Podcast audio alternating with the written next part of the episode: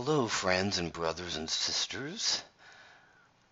I want to talk to you today, personally, but the Lord's words and the Lord's scripture of truth, of course. We wouldn't talk about anything but that. I was in church a couple of weeks ago, and we were going through Romans, and Romans 14 is where we got to. And that was a little that was a little strange for me, honestly. Not in the general sense, but in the more specific sense. It talks about, in part, being weak in the faith.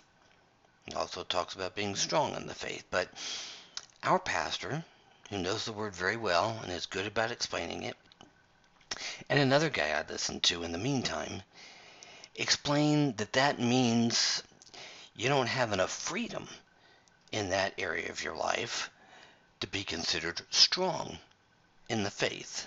That's concerning liberty, okay? They take it to mean, and I believe it is, uh, if, in part, if not in full, that the word strong in the faith means that you understand what you have and the freedom that Jesus has obtained for you. And so you are not bound to certain things that you would normally feel bound to do or not to do. So he's trying, they're trying to explain that you have additional freedom. And the reason Paul's bringing this up is because he wants to explain how to avoid conflicts in the church, namely in this area. And he says there are strong believers that believe they have and understand they have more freedom in the Lord to do certain things because they know. And then there are weak believers who are, I guess, less mature in the faith, or at least in a certain area, um, and um, they are considered weak because they, I guess, don't have enough freedom in those areas. And, and I understand that, and I'm scratching my head while listening to it because I know the Lord's getting my attention and I don't want to misunderstand it. You know, initially, of course, none of us likes the word weak, so I'm thinking to myself, I'm not weak, you know, I'm one of the strong people, but the scripture is telling me that I'm actually one of those who would at least be considered to be in the weak area. So, in other words, if, if you know the liberty that you have in Christ Jesus, at least as it was preached and explained to me and reemphasized by another pastor, you're not restricted in certain areas, thus you are strong. Okay, but on the contrary, if you feel like me sometimes you must do or not do certain things, if they are silent, so to speak, in the Bible, or seem to be non doctrinal issues, you don't have freedom in that area, you think, and so the Bible refers to you as being weak. And this may well be true, and we don't like to think of ourselves, like we said, as weak in anything. So this realization may take some adjusting and humility, and this is where it speaks to me but I've spent a lot of time thinking about this and praying about this. So I'm trying to come at this from a um, a humility point of view. I'm trying to come at this as I need to learn point of view. I need to realign myself possibly point of view, but I also want to find out through the word if this really is goes at it from a deep enough angle. And I don't want to, I'm not a pastor, but I so I don't claim to be smarter or better than anybody else or know the word better. But the more I looked into this, you know, I just thought, I think the reason I'm having a problem with this is probably prideful, at least, you know, to some degree.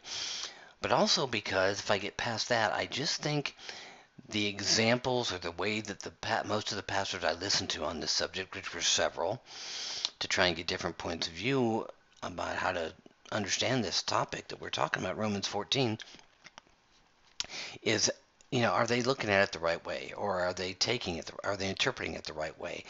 Uh, to a degree, yes, probably a large degree, but I think they're going about their explanations wrongly. At least the way I think about things, or how it registers with my brain, or my theology, or you know, my understanding of that. So I wanted to go a little bit deeper. And so, you know, we know the Bible is, we know the Bible is not wrong ever. So we need to realign ourselves with it, but at the same time, we need to know what we're we're realigning ourselves to. So we have to know what it means. Now, this weaker Christian, these weaker Christian issues, uh, some pastors mention when they're talking about this to me, are not tangential, meaning they're not going off on a tangent. They're not, you know, too far away. They need to be pulled in and reined in and talked about, discussed, okay? They can always, in truth and in principle, be traced back to doctrinal issues that are important. In other words, I'm seeing this the way it's explained by my pastor and several pastors in a certain way, which is right. But at the same time, I think they go off on this and stick to this little area as a list of what they call silent areas or whatever in the Bible or, or non-doctrinal issues. And I, that I just, I, I don't think is correct. I think from from what I take away from the Bible, what I believe the Bible is saying, is that that may be true to a degree, but the reason I don't quite wrap my head around it completely is because um, it needs to be explored further, or they need to take it deeper, or they don't need to focus so much on this list of these gray areas and go through them, you know, what they call gray areas. And I don't think there are any, because even though the Bible doesn't say thou shalt do this or thou shalt not do that, because it just doesn't mention it, or or it's a tertiary issue in, in the scripture, or um, it's, it's something we have today that they didn't have back then, you know, like technology and things like that, so they're not going to mention it. But we don't need to take those things as, as if they're unimportant. The Bible covers everything. God knows all things from beginning to end, from before man ever was created until the end of the age and beyond all eternity. So I, I, there are, they may not be mentioned, but they're covered in terms of doctrinal issues and and and and um, uh, principles. Okay, they can be traced back to that. Um, there is always a sound, biblical reason to avoid these things. By the way, they're, they're, they're ta- Paul is talking about opinions, you know, rather than things we know are absolutely biblically true or whatever because they're concise and they're clear. Um, and then the other people would say that's they would they would wrap up the other side of the uh, story as saying convictions. You know, you have your opinions, I have my convictions. You know, so it doesn't say the word conviction, but I think that that's a fair way to describe that. Um, so, like I said, they can always, even if they're not mentioned, we don't want to call that a gray area or a silent area because they're going to be touched on to a degree, whether they're specifically mentioned or not, in Scripture somewhere. And, and I would dare to say in both the Old and New Testaments. So you just have to go deeper, really. Um, but that's just me right now, okay? There is always a sound biblical reason to avoid these things as far as the people that would be considered stronger Christians are concerned. So does that mean we should indulge ourselves in them because we have freedom?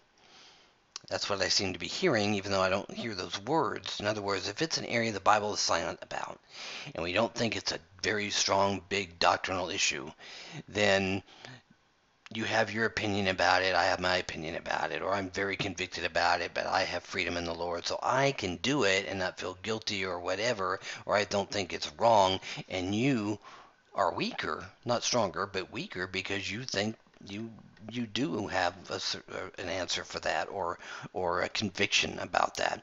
So you know that, that that struck me as being opposite, but you know I need to realign myself with it. Now Paul says, okay, well let me back up a minute. We asked, does that mean if we have freedom and we believe we do, and we're called a stronger Christian, and I'm not I'm being trying to be careful not to say that scripture is not right because scripture is absolutely right okay? And I'm not trying to redefine it. I'm not trying to be deceiving myself or anyone else. But if we have freedom in a certain area, and we believe that, does that mean that we should indulge ourselves in these areas because we have freedom? Okay, on the surface, I think it would say yes, okay? Paul says no if it's going to make a brother or sister stumble. And it's talking about walking in love, okay? And this is not if you do that, if you have freedom and you feel strongly that you have the freedom, that would be okay. You have that opinion, you have that freedom, that grace. You are the stronger Christian, and you you choose not to do something because it's going to make your brother stumble or sister stumble or have an obstacle in their faith or maybe even walk away from the faith and that's not walking in love and that's really what this all is talking about. And i totally agree. I totally agree. Now 1 corinthians chapters 8 and 9 they talk about giving up our rights which is basically the same thing okay? We lay aside whatever christian rights we may truly have to love each other and that's what our Savior did for us in a big way. So we need to do that. We need to um, exemplify that. We need to follow that. But what about other issues? And that's what we're talking about. My pastor mentioned movies as one of the categories, about a dozen or so that he talked about briefly. Uh, what about music or concerts? What about clothes, tattoos? Are these just surface issues? Not specifically addressed in the Bible? That's what my pastor was talking about. Or as far as I see it, is there something else at stake? Like holiness, or one's Christian reputation before unbelievers, or giving others reason to blaspheme the Lord, which is mentioned in the Bible. Okay, the Bible clearly friends, is not wrong, ever. So what are we to do with this? What am I to do with this? Is this passage saying what appeared, what it appears to be saying? I mean, this passage mentions opinions, which in the Greek is the word dialogismos, meaning a reasoning back and forth, okay? Meaning it isn't spirit revealed. It's something you reason with your mind, okay? Now maybe there's something we're missing or misunderstanding or misapplying.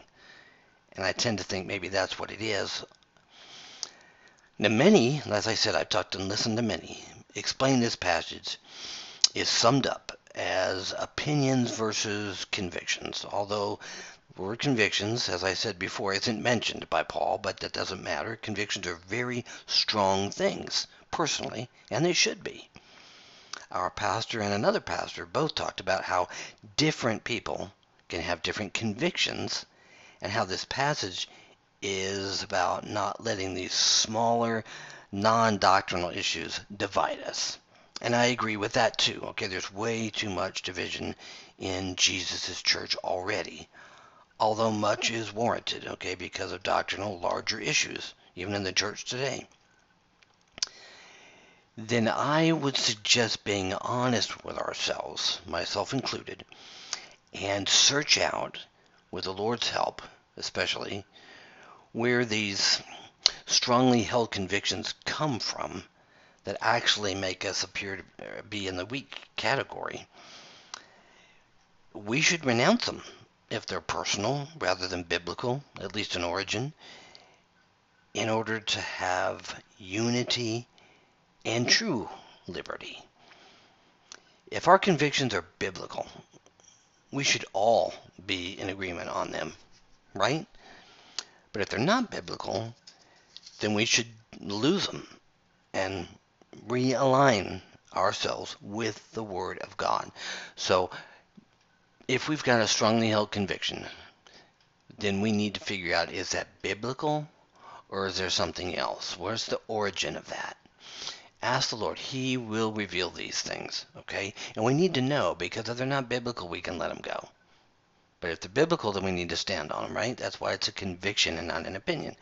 So that's why I'm scratching my head about how if I've got a conviction about something that's true and biblical and it's right, assuming that it is and it's not got some other source, I should stick to it. And then how would that make me weak? I, I don't know. But but the Bible says that. It's not just the pastors. The Bible says that.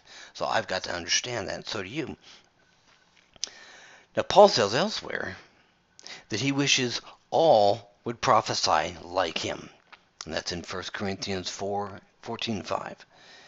And he says in another place, which is 1 Corinthians 7, verses 4 through 7, that he wishes that all were unmarried like him. Now, is he just talking in Romans 14 to new, less mature believers, and that's why he's making a concession? But when they're mature, they should, we, they should all think and act more in accordance with him. Yes? Or is he really just conceding that there will never be full unity in the church, especially over smaller issues? What about the passage that says, put on the Lord Jesus Christ and make no provision for the flesh? Or is it mostly about the particular issues that he mentions specifically? Is it more narrow in scope than what these pastors say or what we seem to interpret it as? Maybe there doesn't need to be a dozen things on the list. Maybe it needs to be small, like these things that Paul is talking about. In other words, should we be more careful not to broadly apply this principle to a longer list? I don't know, but that's that that could be. Be on the safe side, sure. But I don't want anybody to lose their liberty either. For instance, our pastor mentions movies, like I said before, and he seemed to suggest, from including them in his list, that if the stronger believer, he didn't say this, but I'm saying this from what he said in his message regarding everything and what the what he interpreted this passage as saying, and he included movies in the list, that I'm saying he seemed to suggest that if the stronger believer could handle them, then they have the liberty to watch them. If they're solid Christian movies, and many of them aren't that good either anymore. I'm not not a lot, not a ton of them, but there are several that are supposed to be good Christian movies, and they shouldn't they shouldn't be watched. I know because I've seen them. If they're solid Christian movies, then there should be no problem anyway, and the stronger and weaker can watch them. But if they're secular movies, even if some are stronger, should they necessarily expose themselves to watching violence, people getting drunk, wearing immodest clothing, to say the least, or even being partially or fully nude. Hear cussing, taking the Lord's name in vain, which happens all the time. You see what I'm saying? If if they're stronger, it means they've got more freedom in the Lord, and movies were on the list by not just him. Then that would seem to suggest, unless I'm wrong, that you could go out and watch just about any movie you wanted to without, you know, without obvious wrong things like X and or stuff like that. But but then there would be a problem, I think, because they would be exposing themselves to violence, to people getting drunk, to wearing clothing they don't need to be wearing, and like we said, there's even partial and full nudity in some of these things and hearing cussing almost all the time, and we hear taking the Lord's name all in vain all the time, all the time. Now, if that's the case, then what about James 1:27? Why would James say keep oneself unstained from the world, which you would not be doing if you exposed yourself to those movies, even if you thought you had freedom to do it? And then 1 Peter 1, 14 through 16, uh, goes back to, to Leviticus. He's, Be holy as I am holy in all your conduct, which that would definitely not be. How am I to reconcile what Paul is saying in Romans 14 with what James and Peter are saying as it pertains to things not mentioned in the Bible, quote unquote? You see what I'm saying? So even if these movies aren't mentioned in the Bible, the principle and stuff is mentioned in the Bible. They can be traced back to the Bible. They're not tangential issues. They're still connected to doctrine. So, I mean, I, I, I got to figure out what this means. Now, the Spirit of God speaking through men does not contradict himself. So, is this me? And if so, how should I understand? How should we understand and apply this scripture? Now, Romans 14 is obvious. So I've got to figure out what's wrong with the way it's being interpreted or preached by many preachers because they're all taking the same angle and they're all limiting in scope what they take. It's kind of like they're good pastors, but for some reason I, I feel like they're getting a surface understanding of it, almost like as if it doesn't even need revelation or prayer. It just needs man to read it and say, "Oh, I get this," and talk about it. And I don't say that to be mean or point fingers or anything like that. There's just got it just doesn't all add up to me. God, God constantly tells us, Old and New Testament, just like we just talked about, Leviticus and First Peter and other places, "Be holy as I am holy," and not in some of your conduct, in all your conduct. James says, "Keep yourself unstained." from the world. Okay? So even if what you think you have the freedom to do doesn't hurt your brother or make him stumble, you think you have the freedom to do it and you say it's not mentioned in the Bible so I can I can do it. I can handle this, you know. Not, I'm not going to trip up myself, but maybe you will, you know. So how is that not how do I reconcile those things? Again, our pastor and yet another man, a third pastor, mentioned the scripture when Jesus said, and this is right to mention it, it's what comes out of a man that defiles him, not what goes in. Yes, yes, I agree. Of course I do. It's Jesus' words. But now I'm thinking, if you think you have the freedom to go to a movie but the cussing and the immodesty and the drinking and the taking of the Lord's name in vain goes into your ears and your eyes and your mind and your heart enough, and over time, those things God does not approve of will eventually come out of your heart and mouth. So what was Jesus talking? Something from outside, not in the food sense, but something outside like a movie doesn't defile you. Yeah, but watching it will end up defiling you if it's not a good Christian movie and it's got all these things we talked about, which so many of them do, and songs and TV nowadays and all sorts of things. So I'm not, I would not dare to say that what Jesus is saying or that anybody else in the Bible is saying is not true, but but then what do you do when you get across these things? And, you know, okay, I'm just I'm still thinking to myself. I don't understand this, but I hope hopefully you can maybe write me something back and tell me. My email is ken underscore Reynolds. That's R E Y N O L D S at live.com. If you want to pass on something to me that's not an opinion, but it's biblical. Okay, we, we want to go biblical all the time, and I do too. Okay, so they, they, the men, pastors preaching on Romans 14, anybody, say this is talking about matters on which the Bible is silent. But I don't see that Scripture actually is silent. Okay, it might not mention or address a particular area by name, or particular area of life by name or a subject or a topic or anything like this, especially in the context of Romans 14. But but I wholeheartedly observe and I believe because of that that the word does indeed mention issues in other areas of the Bible, either directly or indirectly, through pointed inclusion and instruction or by principle. So we're not left to wonder or guess, to be strong or to be weak. For instance, in verses 2 and 14, again, this is Romans 14, verse 2 and 14, Paul alludes to what the Father told Peter in a dream about how nothing including people, is to be considered unclean. He alludes to this. He doesn't mention it, but if you know the scripture, he's talking about that. Um, I understand that this to avoid eating meat possibly or known to have been sacrificed to idols, and I can put myself in this category easily, can be applied in not doing anything that gives even the appearance of evil. Scripture talks about not doing that.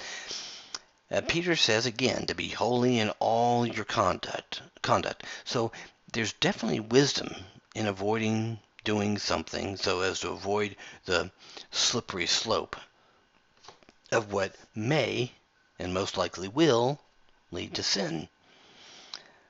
That by they by saying that I mean by slippery slope I mean once we breach or give into an area that we've stood against or held firmly to, and rightly so, then once we start to cave on that a little bit, then that's going to may but probably will eventually lead to sin. You know, it's very easy once you have an area closed, when you start to open it, you've made a concession to start conceding, conceding, conceding even more, you know, and it, it, it'll be easier to get someplace where you never thought you'd be or you never thought you'd find yourself. Similar thing for lying, you know, if you start lying, then the more you lie, the more you can't keep up with what, what is true and what is not true. And so we don't want to go down that slippery slope is what I'm talking about. So in my opinion, it's much better just to hold off on that.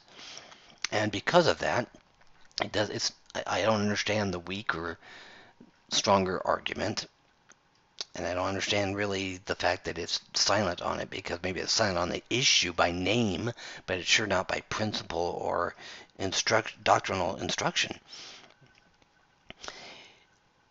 If um, now let me say something. Since the passage, not if, but since the passage mentions conscience should we really leave matters up to our individual consciences? I mean, if we have a godly conscience, we should all be in agreement, right? If we have a fleshly or a carnal conscience, at least for a moment, we will see things differently and will probably justify or rationalize whatever it is that the stronger person is doing. If in doubt, isn't it better just not to do it? I believe so firmly. Maybe it's me, very likely. Or maybe, as I mentioned earlier, it's the items on these lists that the pastors are putting forth that should be uh, re-examined as to their inclusivity. Okay, they're talking about stronger Christians having more liberty, but maybe the liberties we take don't lead us to freedom, but rather to eventual sin. So the liberty list needs to be narrow and not too broad. And maybe that's why Paul only mentioned a couple of areas. Not to restrict our freedoms, plural, but to safeguard our collective and individual freedom, singular. And maybe I'm taking this way too far and extending it beyond what Paul was communicating to the church at that time, but his message was just not to let smaller issues divide us, but it comes on the heels of love in chapter 13 and other and not gratifying our fleshly desires. Uh, I mentioned before and even earlier today, I'm not a pastor, but I do believe many of them take this liberty issue too far by extending it into areas they themselves mention that Paul doesn't. Maybe that's part of it. 1 Peter 1, 14 through 16, 1 Thessalonians 4 through 7, or 4 7, I'm sorry, all say a form of this, be holy as I am holy. And this theme is a thread throughout the whole Bible. Why? Because God is holy. Our sins, our darkness, our unholiness separate us from God, Isaiah tells us. He is willing to reconcile us to himself.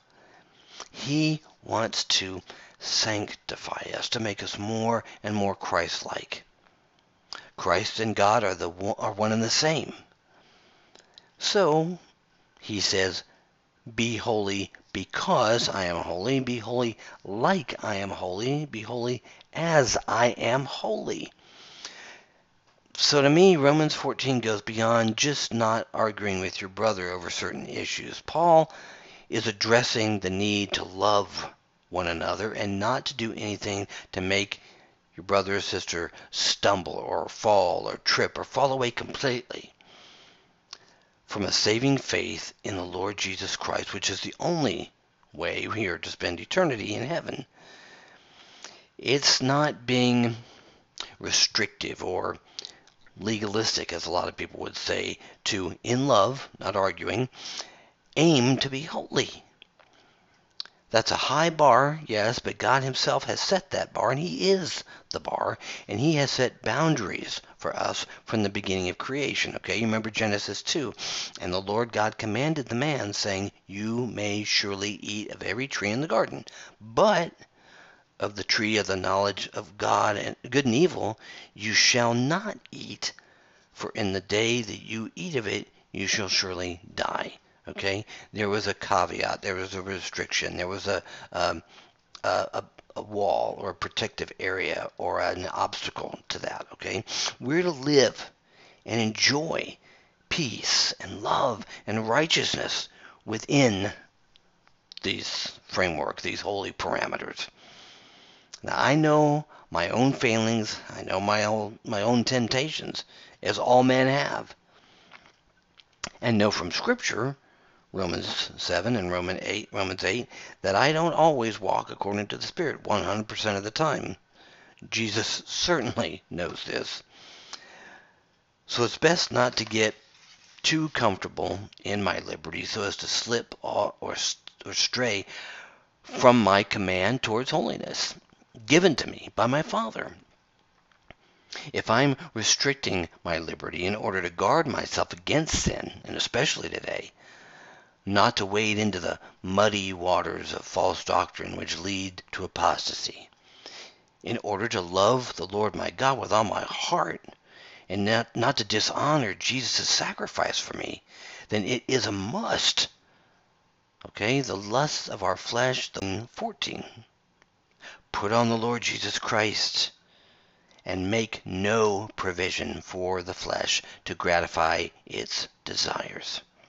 These are Paul's words to the Roman believers, and he echoes these loving instructions to the believers in Corinth too. Like I mentioned earlier, 1 Corinthians 8 9 says, But take care that this right that you think you have, the freedom or liberty of yours, does not somehow become a stumbling block to the weak. Maybe those of us who think we're strong need to realize we may belong to the weak category. I'm talking to myself, but you need to examine this too.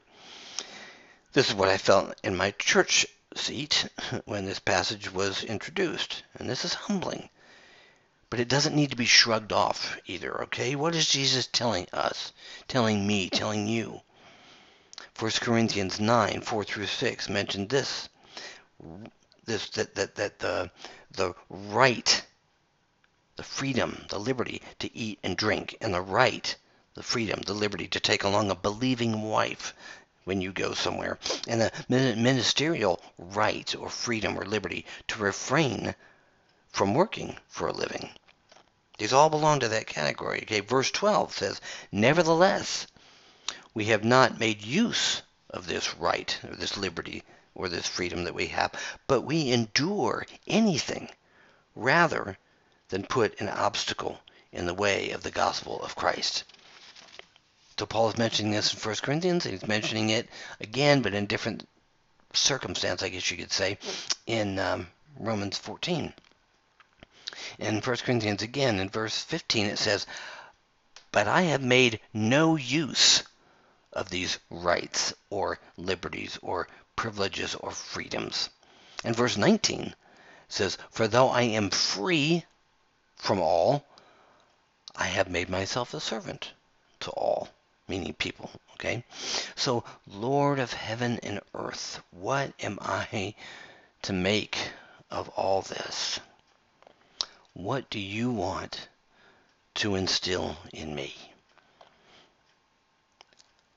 I perceive in my spirit, through your Holy Spirit, that you're telling me that my rights and freedoms and liberties all of them or any that I may have, doesn't matter whether I include myself in the strong or the weak category, are to be surrendered or given up or not grasped or taken advantage of for two reasons.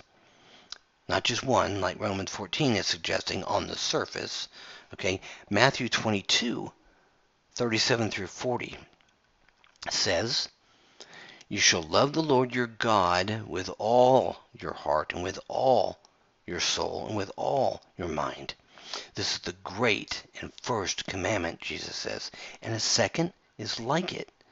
You shall love your neighbor, especially your brother and sister in Christ, as yourself.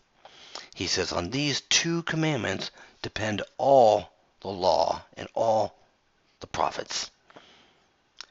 So, we love our neighbor by not doing anything to possibly make them stumble, which means trigger a trap or to ensnare someone or to cause them to err, E-R-R, or to sin or to fall or to make them think or speak or act carnally, okay, not according to the Spirit. Savior, the Lord Jesus Christ, who is to be exalted and thanked and praised and lauded and obeyed and submitted to and given preeminence. That means first place of all first places. I love you when I say this. And if we find ourselves or think we're in the weak category, remember the Lord's words to Paul and us in 2 Corinthians 12:9. This is very important. God says, "My grace is sufficient for you, for my power is made perfect in weakness."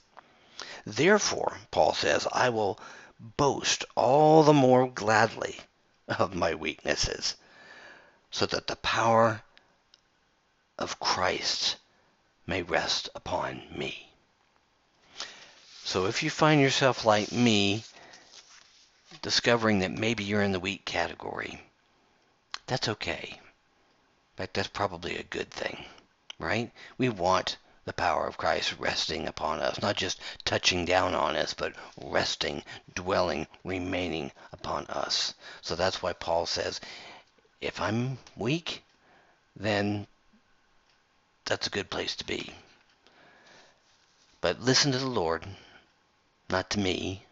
You know, occasionally I like to share my inner um, struggles or my yet unknowns, you know, with you. Uh, of course, I go through it all myself first and write it down and listen to the Lord. And sometimes I come to definitive conclusions. Conclusions. Most of the time I do. In this, I think I do too. But I think there's still a bit left open because of what the Word says. I haven't fully grasped that yet? Do I need to consider myself in the weak category? Do I, you know, how do I reconcile saying I'm strong in the Lord, so I have freedom to do it, but if I do it, that means that probably I'm going to end up in some kind of sin because I'm going to let myself do something I probably shouldn't be doing, even though I say I have the freedom to do it.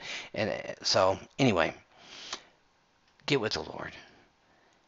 Not only pray to Him, but listen to Him. He wants us to be clear on these matters. And too many times we ask, we listen, and then we just don't get an answer and we stop. We need to be still and listen for minutes, for an hour, for days, whatever it takes, whenever we can, until we get the answer that the Lord is trying to give us clarity on. I'm going to do it too. God bless you.